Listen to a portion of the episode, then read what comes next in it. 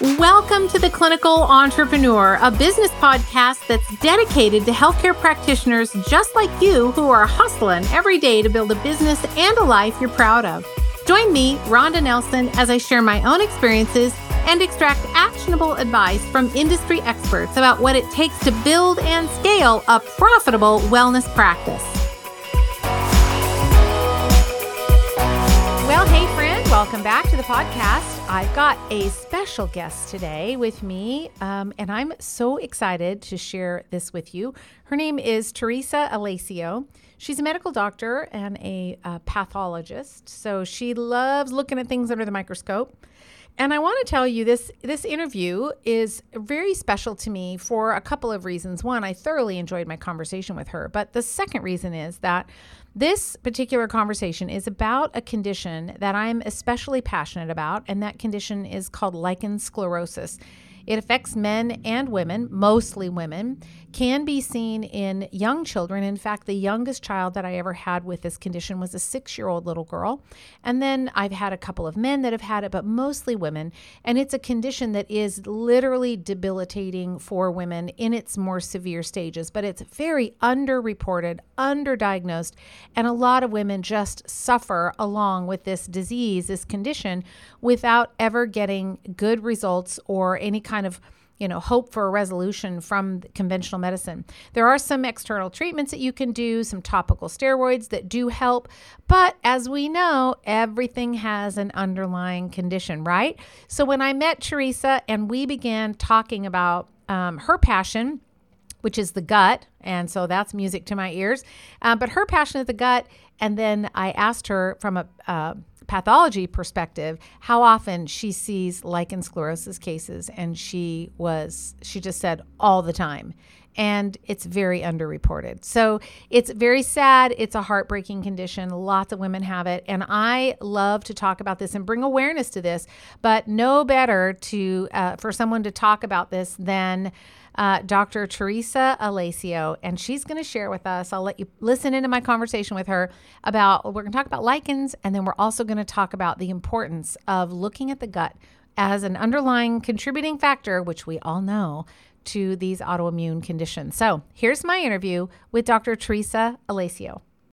Welcome, Teresa. This is Dr. Teresa Alasio. Welcome to the podcast. I'm so excited that you're here today. We actually met on a separate call. And when I learned a little bit about what you were doing, what you were up to, and your background as a medical doctor, I was quite intrigued. So, welcome. I'm so glad you're here. Oh, thanks, Rhonda. I am thrilled to be here today with you.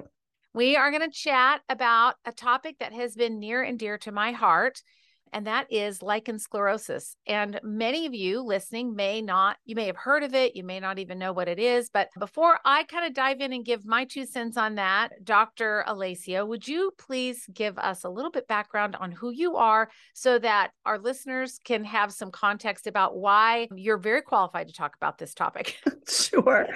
So thanks, Rhonda. So I am a medical doctor. My specialty training is in pathology and laboratory medicine, and I've been practicing anatomic pathology for over 15 years in Northeastern United States, in Connecticut and New York. I specialize in cyt- cytology. I also read dozens of biopsies, including GI and GYN specimens. And in the past, I would say year and a half, I have actually been transitioning to practice functional medicine in yeah, which is it's I've come to I've come to see the light, honestly. It has completely captivated me. It has completely transformed me in so many ways. And I feel like my background in diagnostic medicine yes. has been revived and enhanced. And all of the tests that can be done in functional medicine is a world that i had no idea existed. So i got super excited super I, super excited. I love it. I just love it. I, I feel like i always say you've come over from the dark side and i mean no disrespect about that at all but like oh, it's if we think about like true. what western medicine is really kind of the dark ages to some degree. It is. It's it, it's, it's, not true. open. Yeah go ahead it's it's not open and rather than poo poo pardon yeah. pardon the pun yeah. of western medicine I would say that the functional perspective makes so much more sense. Yes, it does. Looking for root causes, looking for the links between if you're inflamed in one in one area, you're probably inflamed in another area and all that inflammation is linked. Yeah. Why can't why is it so hard to make that connection? Right. Yeah, and I and agree. I think it's just I think it's just brilliant. I am amazed at the work that all these different practitioners that I come in contact with and people who who who are thought leaders in this field have taught me so much. I feel like I'm going through a renaissance it is in, in a way. it feels like that doesn't it because it's like it's like a whole it's like a, a closet door opened and you realize there's just a whole nother world in there that you know nothing about and i i will say i want to jump in here and say I, at the podcast i did recently was on why i hate functional medicine and so for those of you listening and so i, I Teresa, I want to qualify. For those of you listening that have listened to that podcast, I don't want you to think I fell off the turnip truck and I'm reneging what I don't like, and I will say this what I don't like about many, not all, not all, but many who use the functional medicine term is that it seems to still fall or swing over more towards that medical side. We're going to just test and test and test and test and test, and we're going to just go, okay, and we're going to symptom chase based on the tests. And it talks about using that featuring or, or looking for that underlying cause but sometimes it still is a little too medical. So I like to think about functional medicine as more of like a functional wellness. We're leaning towards that, hmm. using the functional approach and taking advantage of what we have available because of all the testing and the clinical diagnostics that we can do. But we want to swing that more really towards. So, functional medicine, I think in my mind, I'm thinking it's really more like functional wellness. We're really trying to restore wellness and health optimal health to the patient using a more functional diagnostic approach. So yeah, that's, abso- that's my two cent caveat. So that was only because this was a recent podcast and I had so much positive feedback about it. I didn't want all you listeners to go, wait, is she reneging? No, no, no, I'm not reneging. So No, I mean, from from my perspective, though, I see it as after studying disease and coming from a place of disease, right? Yeah. Because pathology is we're looking for oh, disease, all the time, right. right? We're look, we're, it's very disease oriented, and even medical training. It's all about like waiting till the the patient comes to you and they're sick. yeah, Well, what Exactly. about what about the patient who who is well? What else is it's what about making them well instead of making them sicker or treating the treating all different kinds of things. So but my my point with all this is that looking at all looking at disease like lichen sclerosis for example which we're going to talk about in a, in a few minutes i've see, you see it from one perspective and then when you twist it on its head so to speak and you look at it from a functional perspective it has a, whole different a whole it's a whole different prism Please, it's like looking in the windows of a house. I always say, if you look in the front windows on the either side of the front door, you're only going to get that perspective. If you look at through the side windows, you're going to get a different perspective. Same house. If you look in the backyard and through the back windows, you're going to have a completely different perspective of the house. It's when we look at all those different perspectives that we get to see what does the floor plan look like? What is the architecture of this condition? What how is it expressing itself? What other what rooms are connected? And know what other conditions are connected. We have lichen sclerosis. That's just one thing, but what else is all in the house, right? That's just one room in the house. So you're absolutely right. I completely agree. Exactly. Yeah. So, I mean, if you take a condition like lichen sclerosis, which is part of this category of inflammatory der- dermatoses of the female genital tract, and also men can get it too. Mhm. So you, it's not just exclusively female, but it is found most likely in postmenopausal women. Right. And this this is a condition that is rarely talked about. It Yeah. doesn't get a lot of light because women don't want to talk about it. They don't want to bring it to their doctor. They don't feel comfortable. They would just rather they suffer in silence and they don't get it addressed. And and it's it, it's it's it's a shame because if and I think it's really it's because it's underreported, we don't know what really the prevalence is. And I've read it from all over all Yeah. over you know the literature reports different Yeah. different prevalence i mean depending on where you look it's like one in a hundred one in 500 or then there's some place that say oh it's very rare it's like for me, I mean, having read biopsies throughout the years of GYNs who take biopsies of these patients, I think it's it's actually a lot more common. I do too. I do too. I think you could, I think we could be looking at, I read one report or a study out of in 2020, and they reported a one in 70 prevalence. And I thought that's still way too high. I, my guess is I'd probably put it around one in 20, maybe even less than that. It's extremely common. And in those postmenopausal women, if you have, they go to their gyne and the gyne either isn't educated about it or misdiagnosis is as just being dry labia, vulvar changes that start to happen as a re- as a result of the decrease in estradiol, hormonal switches, right. and she's just dry and a little there's some itching and the tissue gets a little damaged and they're like, yeah, totally normal. When really it is a somewhat of a degenerative disease to that local tissue and it goes underreported. So more people have it and it goes underreported, which is like a double-edged sword. Well, unless you get plans who do who are the the knowledgeable type who do biopsy it there are a fair amount of GYNs that will say, okay, well, let's let's take a piece and see what's going on. And it it lichen sclerosis is also when the differential is something like lichen planus right. and other lichenoid type of conditions, but specifically lichen sclerosis, it will it it can strictures um, urethral strictures it yep. can it can affect the perirectal area it can also it does it does also ha- cause adhesions, like clitoral adhesions, which this is this can be a devastating condition for for many many women who are affected right. by it. Yeah. It does not cause any lesions in the vagina or in the mucosal area. So that's what differentiates it from a condition like lichen planus, which right. can affect the mucosa, including right. the oral mucosa. Oral. Mm-hmm. Right. But you do want to investigate and diagnose because of the implications. There is a small but significant association with aplasia yes. and squamous squamous cell carcinoma in a small but significant percentage of women. So you you want to catch it, you want to treat it and and control it. Um, recent, I'm going to jump in right there because I think that's yeah. a really good point. I want to make sure we highlight that, and that is that the treatment the conventional treatment for lichens i know that in some of the groups that they had they did some some control groups. They found that in the control versus the women that had the lichens that when they treated it with a topical steroid titrated down over three months that those women were far less likely if at all to end up with that squamous cell dysfunction or cancer, neoplasia.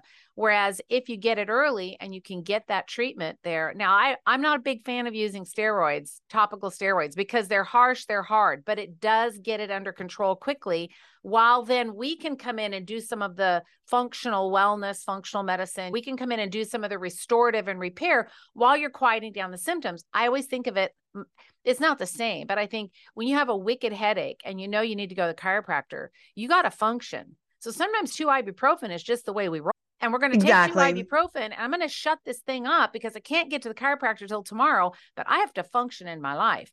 So exactly. for a woman that has lichens, sometimes that topical intervention allows her to function. And then hopefully she's working with a functional medicine, someone in this realm that can help bring a uh, deal with the underlying cause look at the link to autoimmunity right? Deal with the topical issues and use herbs like gotu kola or pmgs or whatever. So anyway well, i, I mean jump in on that. especially since when you talk about functioning i mean this is really something that can be debilitating oh, in daily yes. life. I mean the the main one of the main symptoms of ls is itching. Yep. So just just general itching, painful urination. These, you know, how how can you go to work? Right. Honestly, if right. you're not working from home, but even if you are working from home, who wants to be itching all day? All this the time. terrible. Yeah, yeah it's you terrible. can't live with that, and you shouldn't have to live with that. Yeah. Right. So yeah. I agree. Yes, it can be a bicameral approach to c- control those symptoms, but also look at the underlying cause, which is the inflammation and the autoimmune. And so when we talk about the autoimmune link with sclerosis, there is evidence in the literature. There have been some studies to to link lichen sclerosis with an auto autoimmune etiology yep. associated with autoimmune diseases. The most commonly is with thyroid Yes. Yeah. Also, type 1 diabetes are all are both associated or can be can occur in with lichen sclerosis. Lichen sclerosis, since it is mostly a po- postmenopausal woman's condition, you can you also should you should be looking at the thyroid as well. Anyway. Um, the type 1 yeah. anyway. I mean, yeah. you have to be looking at the thyroid and alopecia as well. Yes. There's so you we know then that if there's an autoimmune going on, that that we know that autoimmune so much of that autoimmune trigger shall we say or white yeah it's always the which comes first the chicken or the egg. Yeah. is the lichens first and that or is it related? Because we had like a hashimoto's and then we develop lichens but we know when you have one autoimmune you are a sitting duck to have multiple. Because when you oh for sure. you get that dysregulation in the immune system if you have one it's just a matter of time before the second the third the fourth the fifth. So once those dominoes start to go then we have to stop and say, well, wait a minute, how do we look at what's underneath this? And that's where I, for me anyway, the very first place that I'm going to go is the gut. That's the first place I'm going to look for. For sure. You have an autoimmune. Would you agree with that? I would agree 110% with that. I mean, when you think that 80 to 90% of your immune system is in the gut. Yes, that's right. Right? Is that's that's the place you have to go that's where you have to go to look for any kind of immune autoimmune dysfunction. And you know now with the thinking of the rise of, of I guess I don't know the power of the gut microbiome. Yeah. The yeah. this this whole like like it's practically this this rediscovery of the gut thing. Everything comes from the gut. Yeah. What did what did Alessio Fasano say? All disease begins in the leaky gut. Socrates that came from Socrates. Socrates all disease yeah. begins in the gut. So we've known it all along, right? And so if your gut has its own immune system and your and dysbiosis of the gut is going to throw off your immune system which will which will cascade into an autoimmune situation where your body does not recognize self they see self as non-self and right. then begins right. to attack and with with increase of gmo food with the, the additives. of additives.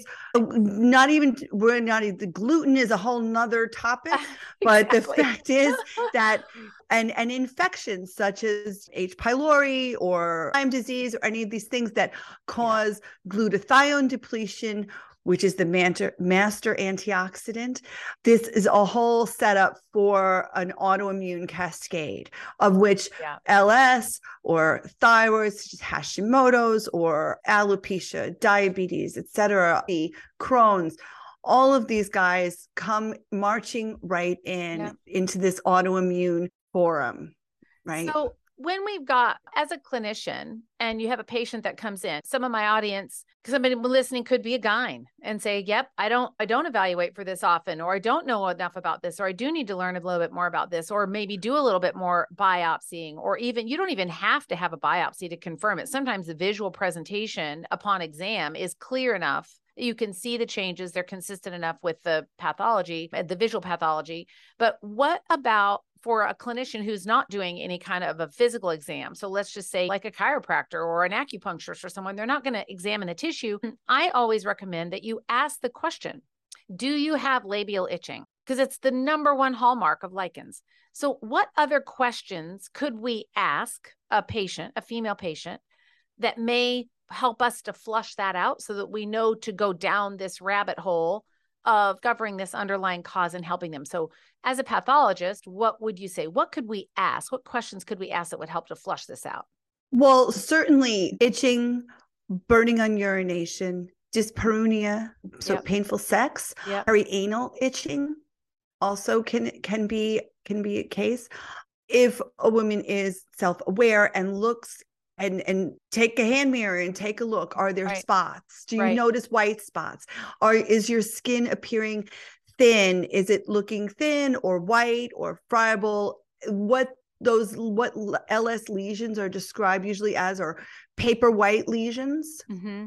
looks so, like a little looks like a little spidery kind of a thing. It's like a little white spider web sort of right on the tissue. It's like the tissue right. kind of scars together. We were talking about fibrosis earlier, where it actually kind of pulls together and tightens. And so you lose that architecture, the normal plump architecture of the skin and right. the labia. And and into menopause, the labial tone is going to reduce anyway. So it is going to reduce. We are going to have less plumpness in that local area, but it should not look friable, tender, like it's going to tear, bleeding upon wiping after urination. Like the skin can get really, really, really paper thin in some cases. Yeah, so so asking all of these questions is can be very useful and most women will know i mean obviously yeah. you you would know if yeah, right. going on right. but you know but many women do not volunteer this information unless they're asked i've so, always said you know, it's not lichens i think is very under discussed and she may not even be able to discuss it with her husband because they can't have sex intercourse then is painful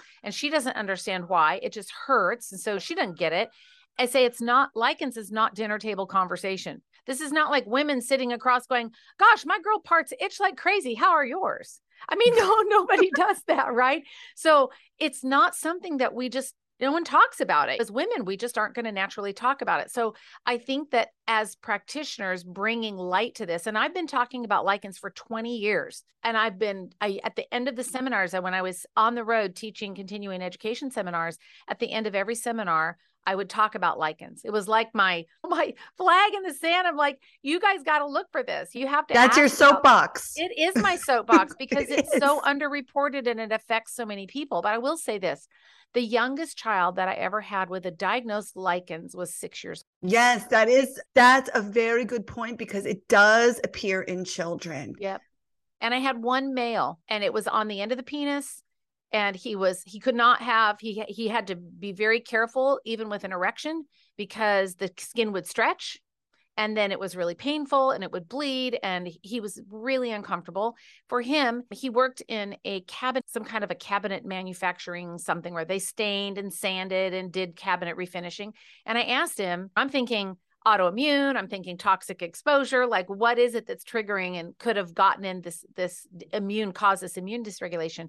And i said do you ever wear a mask or anything? And he goes oh no no never have. Have my hands in solvents and chemicals all the time paint thinner and all the things. And i just thought okay. And so i asked him is there a way that you can change that up? You can do it differently wear gloves wear a mask? He said oh i'm not going to do any of that. I You're said, kidding. Oh, oh okie dokie like sex or that i guess that's your choice i can't i can't care about it more than you do i just need you to know this is what i'm this is what i'm suggesting as a starting point. So mm. when whether you've got a young child or a man or a menopausal woman i've even seen it in reproductive age women it's not as common more way more common in menopausal women but so now we know we've got an idea that yes they're itchy yes they could have lichens so certainly working with a gynecologist is a good idea but from a functional standpoint, then, if we are going to go and do any kind of testing, what kinds of testing would you recommend that we do? Because we were thinking in the back of our minds about the gut, right? We're like, okay, this uh, this is could likely be autoimmune, and what kind of autoimmune tests, if any, and then where would we go as far as gut remediation? What would your recommendations be? Well, I love to test. I think this is it's the best best thing ever. I think you can find so much information about about a person and the way they live their lives by looking at their gut. So I really love what I what I do with my clients is that when they come to me complaining of gut symptoms or like such as bloating and bloating, constipation, diarrhea, even fogginess uh feeling very feeling unfocused people who feel even even some sluggishness depression emotional things which all can be wrapped up into the gut yeah. When we look and test the gut, I really love using quantitative PCR testing, such as the GI map. Yeah.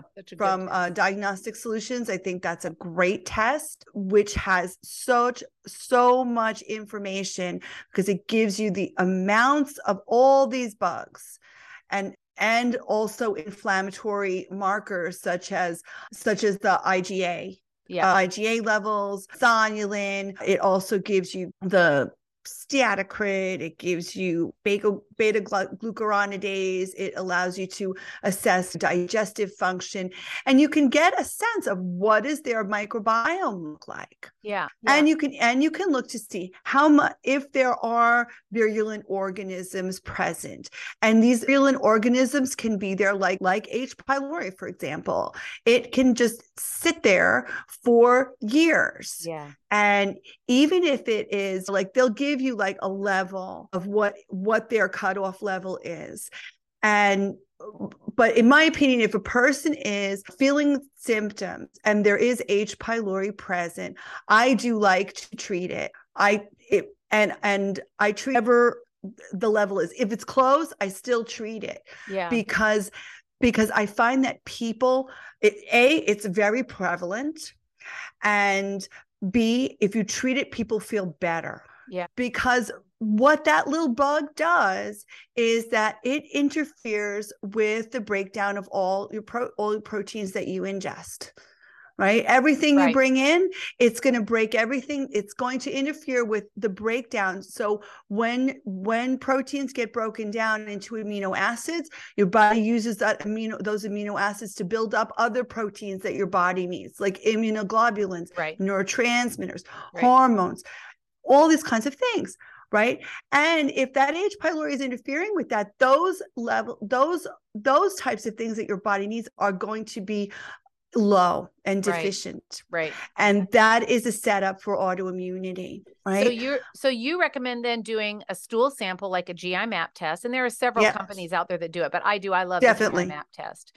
So you would do stool testing and then Yep. to examine the gut. What about anything specific for autoimmune? Are there any tests that you would have or you would say, okay, if I had a lichens patient, this is what I would want to look for. Certainly, we mentioned looking at the thyroid, like Hashimoto's. I would- i would definitely look at the thyroid Mhm. um i i would look for i would you can do your and your tsh antibodies you can do thyroid function tests obviously you can even do an harkening back to my days as a as a pathologist do thyroid scans ultrasound scans of the thyroid where you can have you can see evidence of hashimoto's thyroiditis where Yeah. the where the thyroid is shrunken and very nodular looking you get that swiss cheese appearance Yeah. and you can even biopsy it and you just see like lymphocytes all over the place which is basically turning your thyroid gland into a big lymph node Correct. That's right? right. and decreases all the function of the Yeah. thyroid it's taken up because you're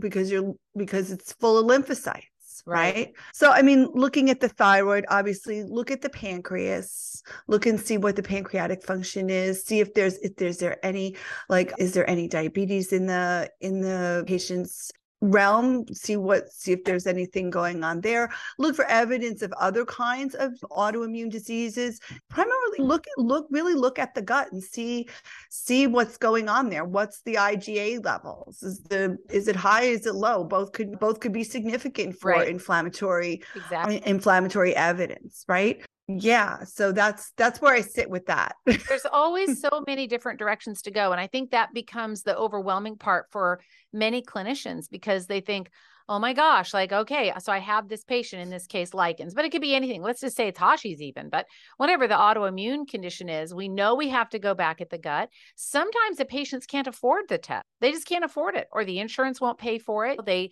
they don't have the right kind of insurance or the practitioner isn't able to order the right type of test or bill the insurance appropriately. So if they don't have the ability to do that, let's just say we didn't have a test. We didn't have a test, but we can be fairly certain that there is a level of dysbiosis going on at some level, at least some kind of virulent something in there. What would your recommendation be? If you had a patient that just said, "Look, I I just can't. I I don't have it. I can't spend that kind of money."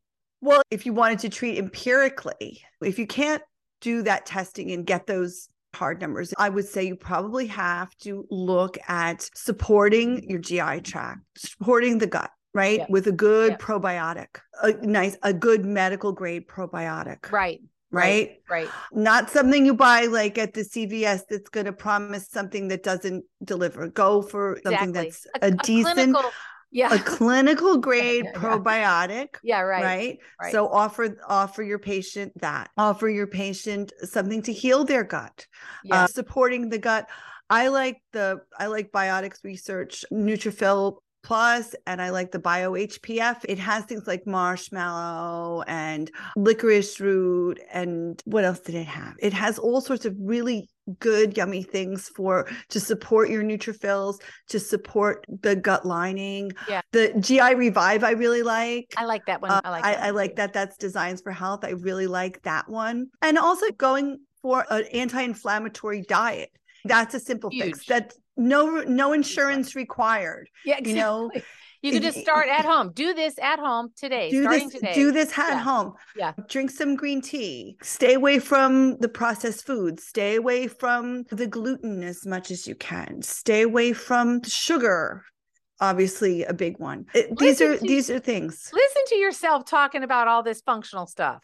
Like I Well, just so love this. Like you probably I love never it. had this conversation what 10 years ago. No, I love it too. I love it so much, honestly. And and I just launched my website and I and I have all this offerings for patients and I'm like this is just fantastic that I can do this for people and it works. Great. No, I It just works for people and they feel so much better. They say, "Oh, I don't have to look for a bathroom every time I go I to an amusement park."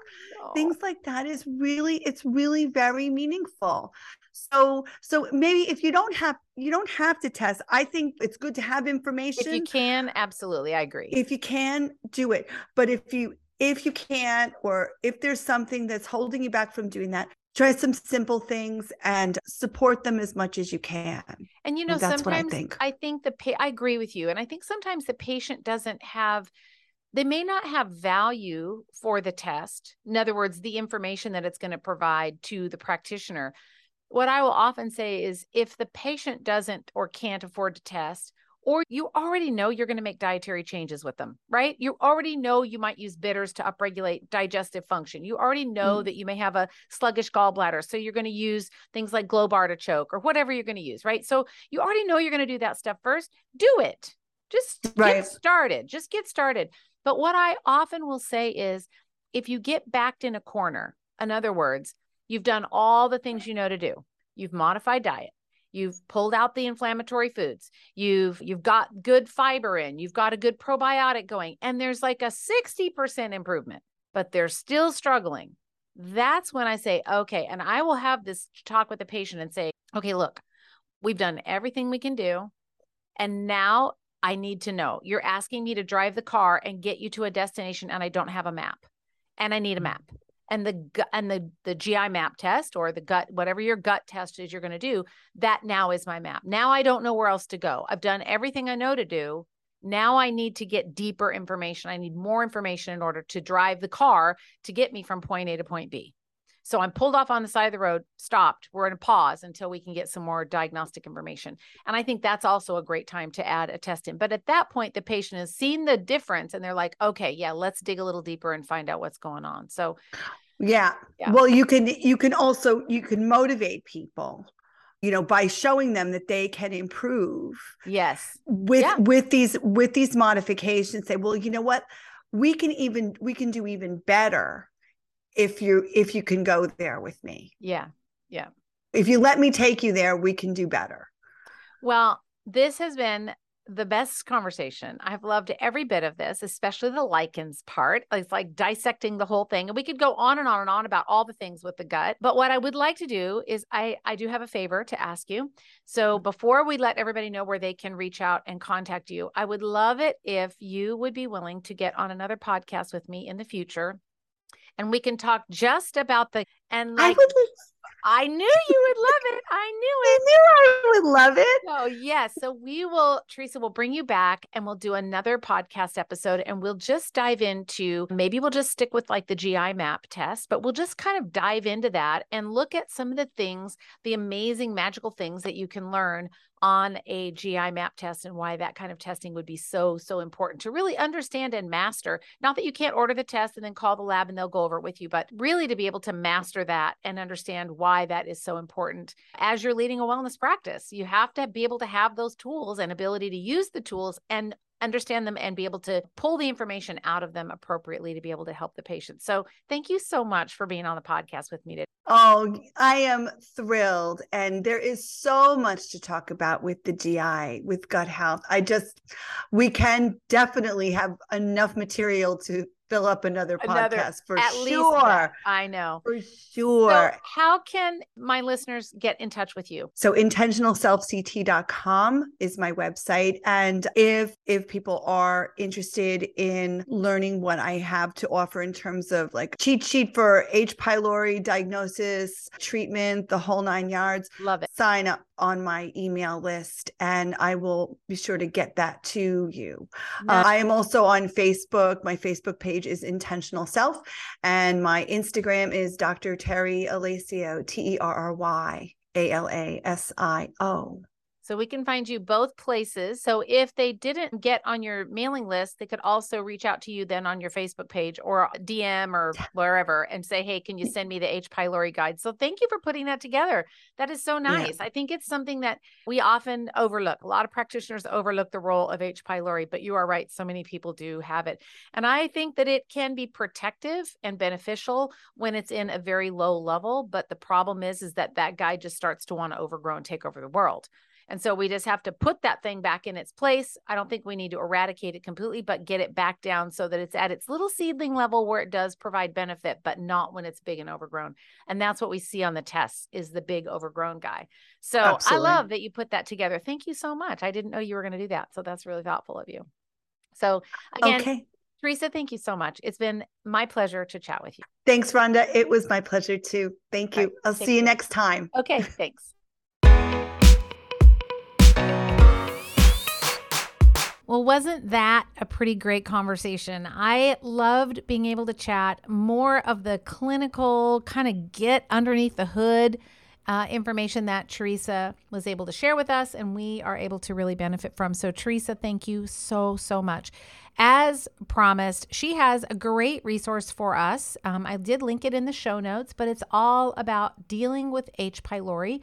And that is a common condition that we see in patients that have chronic digestive issues. So she goes over her um, testing recommendations, why treatment is important. And then she's got a few little treatment pearls that she's going to share with us about how to suppress it, deal with it, rebuild the microbiome, repair that gastric mucosa, etc. So um, I will link that in the show notes for you. And you can, as well as we talked about, you can find her at intentional self CT, the CT stands for Connecticut.com, intentional self CT.com. And then just go find her and say hello on Facebook or Instagram. So her business is Intentional Self, Dr. Terry or Teresa Alasio. So thank you so much for hanging out with me. If you'd like more tips, tricks, strategies, and just my general take, on running a wellness practice, you can always do that by going to my website, rhondanelson.com forward slash join. And that'll get you right on my list. And then uh, I won't blow you up, I promise, but I will give you some insights and tips and things that are going to help you as a clinician make a better business, a more profitable business, and one that you allows you to live the life that you really love to live and you can um, have an income that reflects the hard work that you are you have done and the impact that you're having in your patients' lives. All right, friends, take care. I'll see you next week on the Clinical Entrepreneur Podcast.